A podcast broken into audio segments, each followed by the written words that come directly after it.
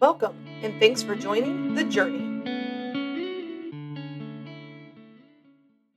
Hi, my name is Leah, and I'm a worship pastor in Ohio and the creator and host of the Journey podcast and website.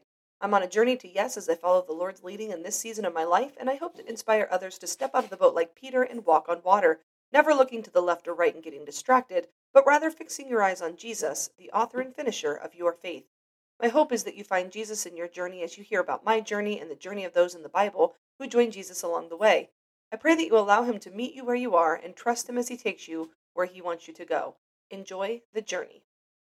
Well, welcome to episode 34 of The Journey. Today's episode is a Bible journey episode, but I would say I could even say it's a combination between a Bible journey and a side road along the journey because while I'm talking about someone specific from the Bible, I'm really taking away two separate verses at the end of the story that really are more of an impact for us today and not so much talking about just the person um, in which the story is actually about. So today's Bible episode is from John 4 and it's about the Samaritan woman.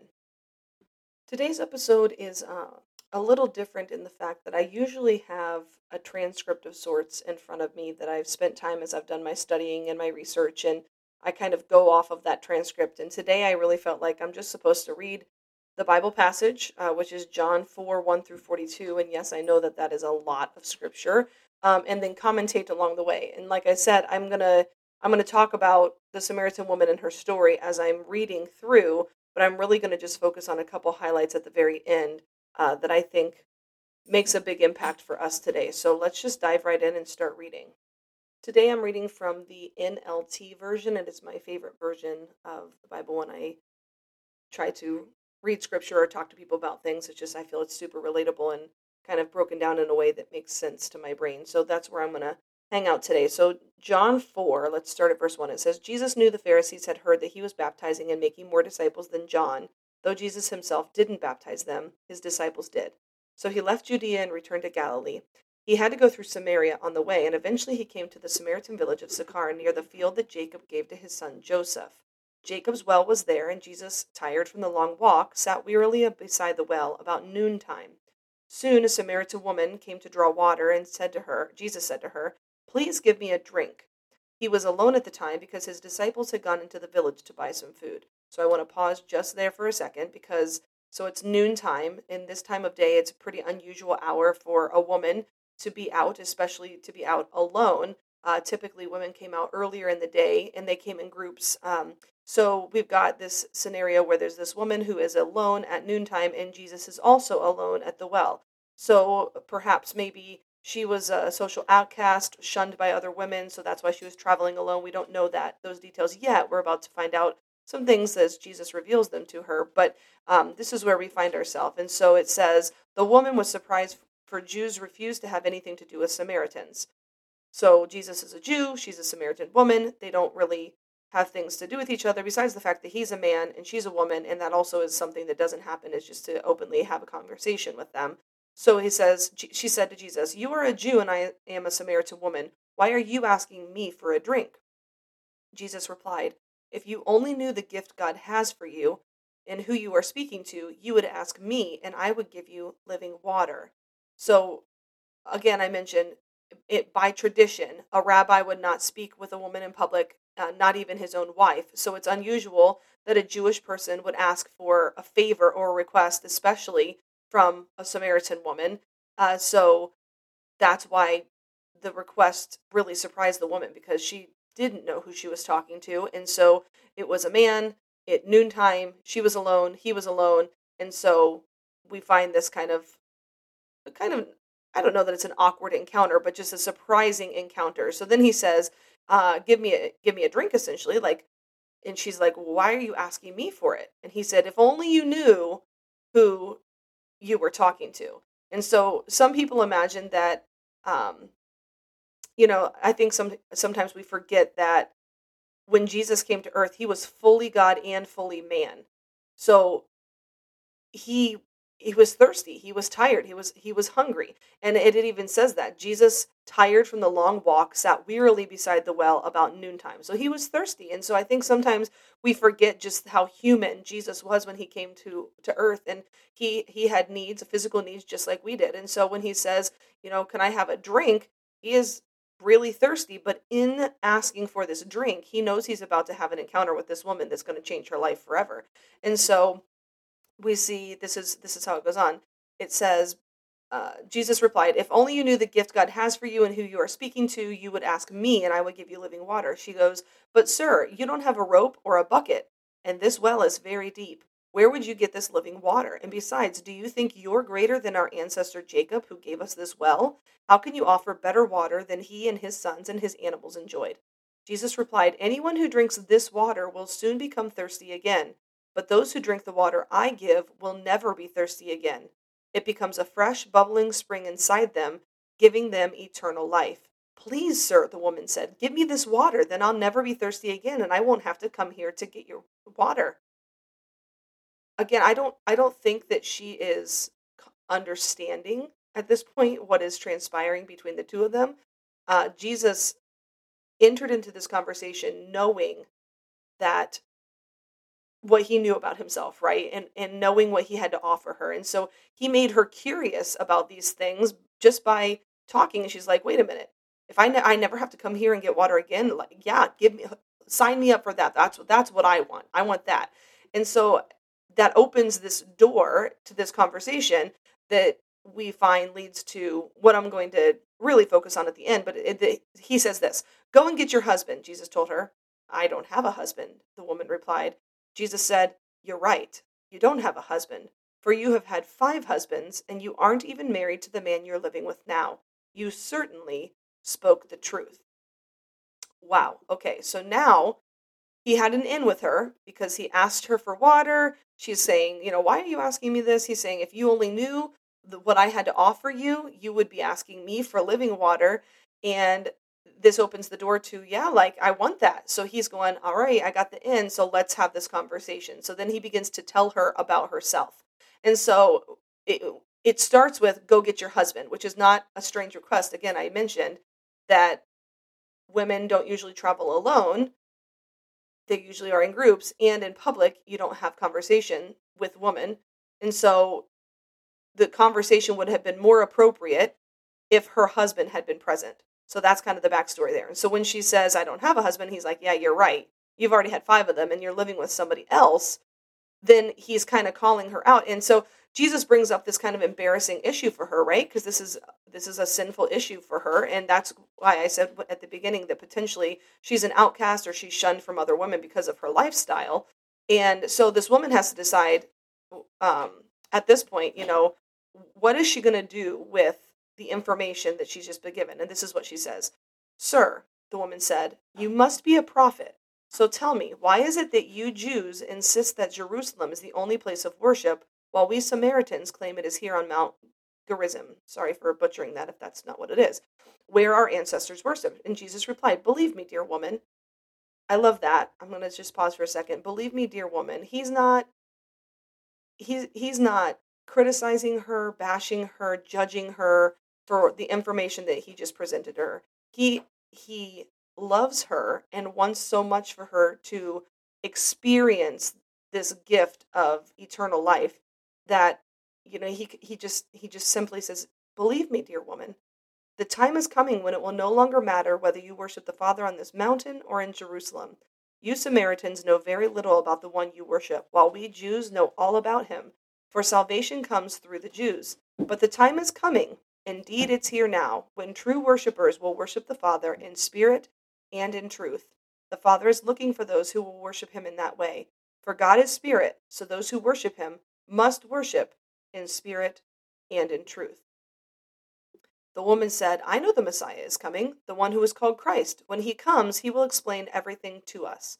Again, so she's thinking at this point, he's just a prophet somehow he knows about her lifestyle and, and what she's done with these five husbands and she's currently living with someone who's not her husband and so she still has not yet tuned into the fact that she's literally talking to the christ right talking to jesus himself and so he's got to go a little bit further instead of just he's kind of dangled this carrot right like Ask me for living water. I'm going to tell you all about yourself. Okay, now I'm just going to just put it out there. And he says, you know, this Christ is coming and he will explain it once he gets here. And then he says, I am the Messiah. So at this point, he's revealed himself, but the disciples come back and they're shocked to find him talking to a woman, but none of them had the nerve to ask, What do you want with her? or Why are you talking to her? So now we've got the disciples coming back. Again, we've talked about this cultural kind of norm and expectation for men and women in, eh, in public. And so they didn't say anything, but you can imagine they're surprised at this interaction and what's going on.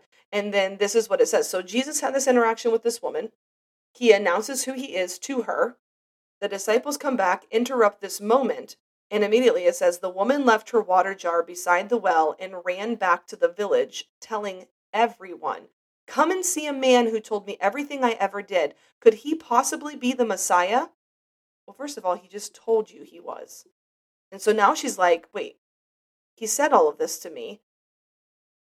He's he said all this to me and he's told me who he is. Is it possible that this in, this is in fact who he is? It, it was such an impact for her that she was like, I got to go t- tell everybody else about this and they have to come and see for themselves. So the people came streaming from the village to see him.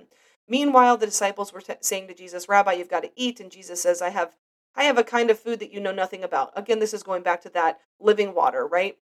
This living water, drink of it, you'll never be thirsty again. Eat of it, you're never going to be hungry again. And so he, the disciples say, Did somebody bring you something while we were gone? And Jesus said, My nourishment comes from doing the will of God who sent me and from finishing his work.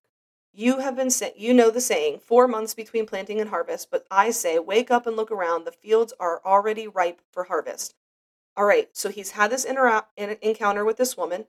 This woman leaves to go tell everybody about what she's experienced and to invite them back. And then the disciples, who've been traveling with him for a while and should understand what he's saying, but not, so he's going to explain it to them again. Listen, I'm telling you, wake up and look around. The fields are already ripe for harvest.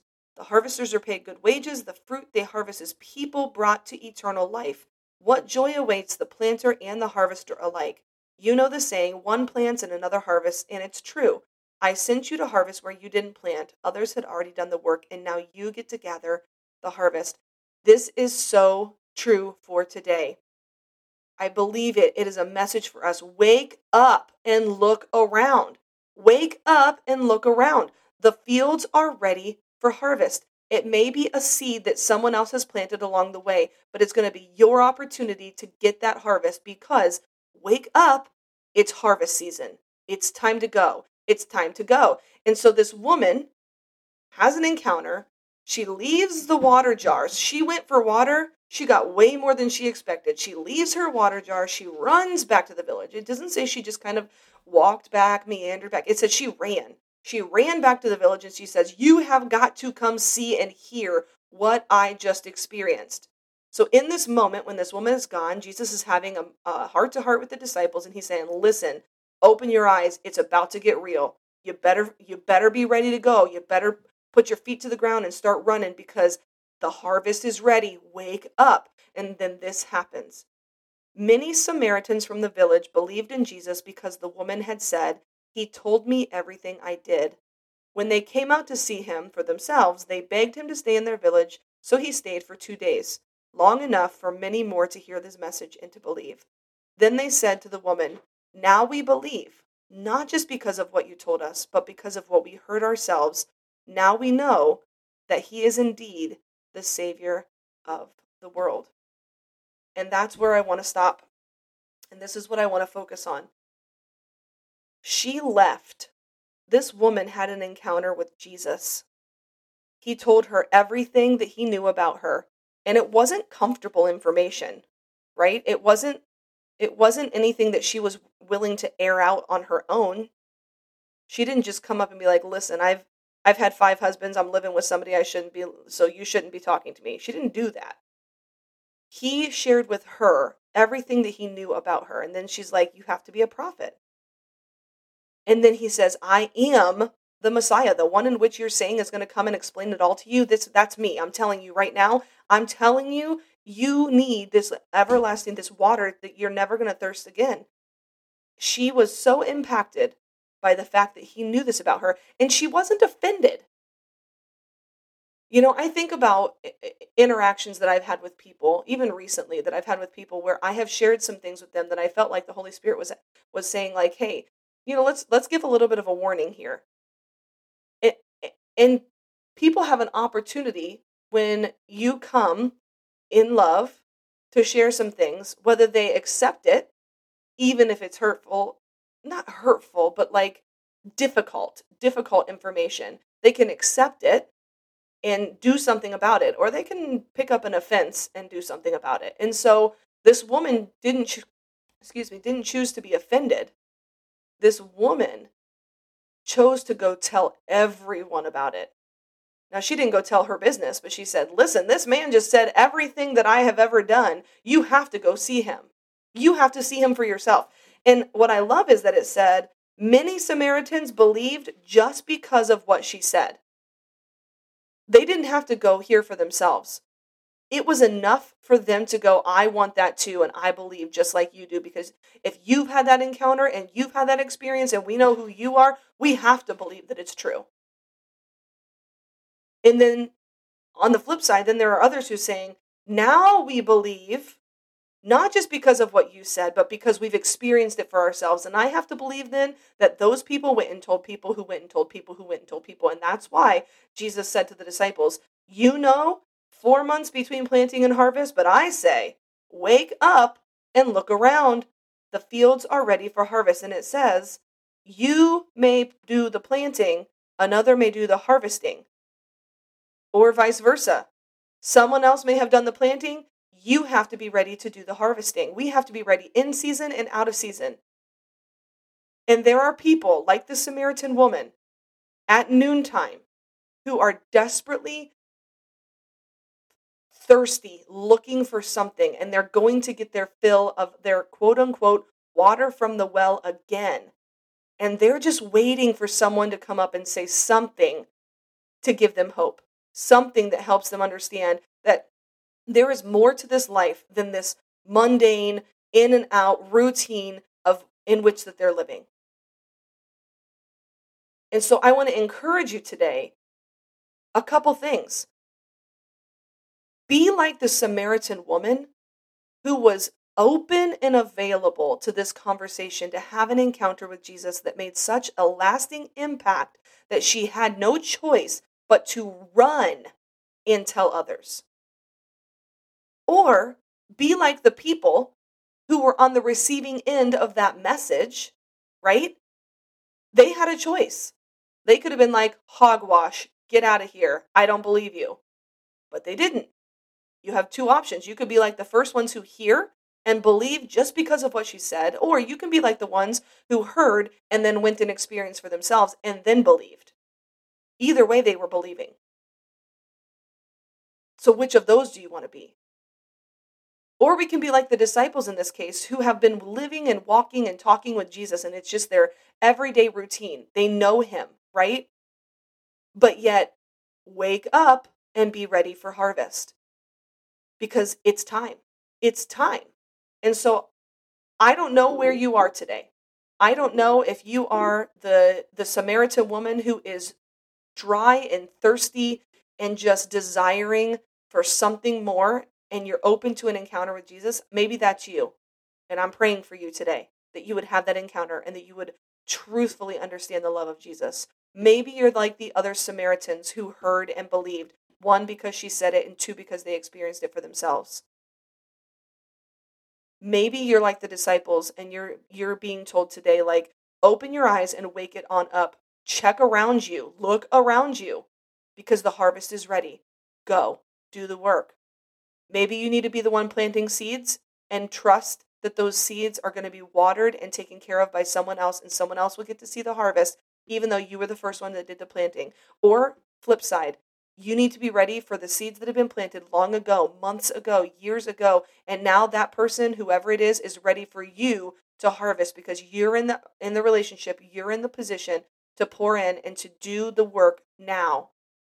Because those people are going to end up being like the Samaritan woman who's going to have an encounter with Jesus, who's going to go and share it with somebody else, who's going to go and share it with somebody else. And we don't want to miss, We don't want to miss the opportunity to have a Jesus encounter and share that with somebody else.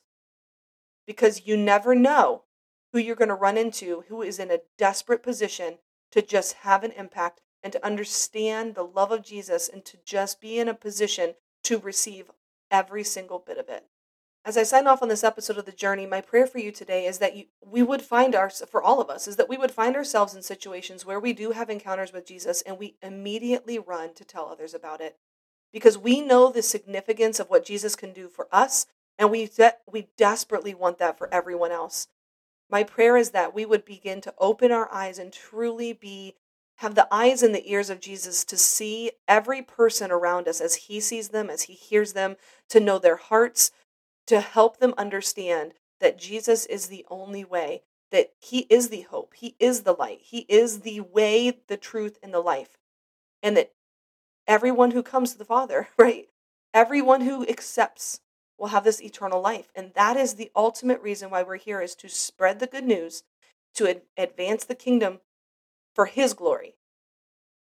That's why we're here. And so my prayer today is that if you're the Samaritan woman, that you would hear this and that these words would fall and that you would accept and receive Jesus today. And that you then would turn and run and share your story. And my my prayer is that if you are the Samaritans who are hearing, maybe maybe this is just enough for you to be like, okay, I believe now. Or ah, I gotta I, I gotta do a little bit more on my own. I gotta go find out. Go to church on Sunday. Talk to somebody that you know. Find somebody that you can be like, hey, so I heard this story about the Samaritan woman who went to this well and Jesus said, you know, drink of me, eh, this living water, whatever. Help me understand that. Find somebody so that you then can have the encounter for yourself and you can believe. Or if you're the disciple, I'm praying for a boldness and a courage to go and to do the work, to see the harvest that's right before your eyes. Thanks for listening to The Journey. I'd love to connect with you and hear your story and how you are journeying with Jesus. You can go to my website, leahminzy.wixsite.com slash the-journey. Click the contact tab to connect with me through the form. Email me at leahminzy at gmail.com or check me out on Instagram and send me a private message. Until next time, journey on.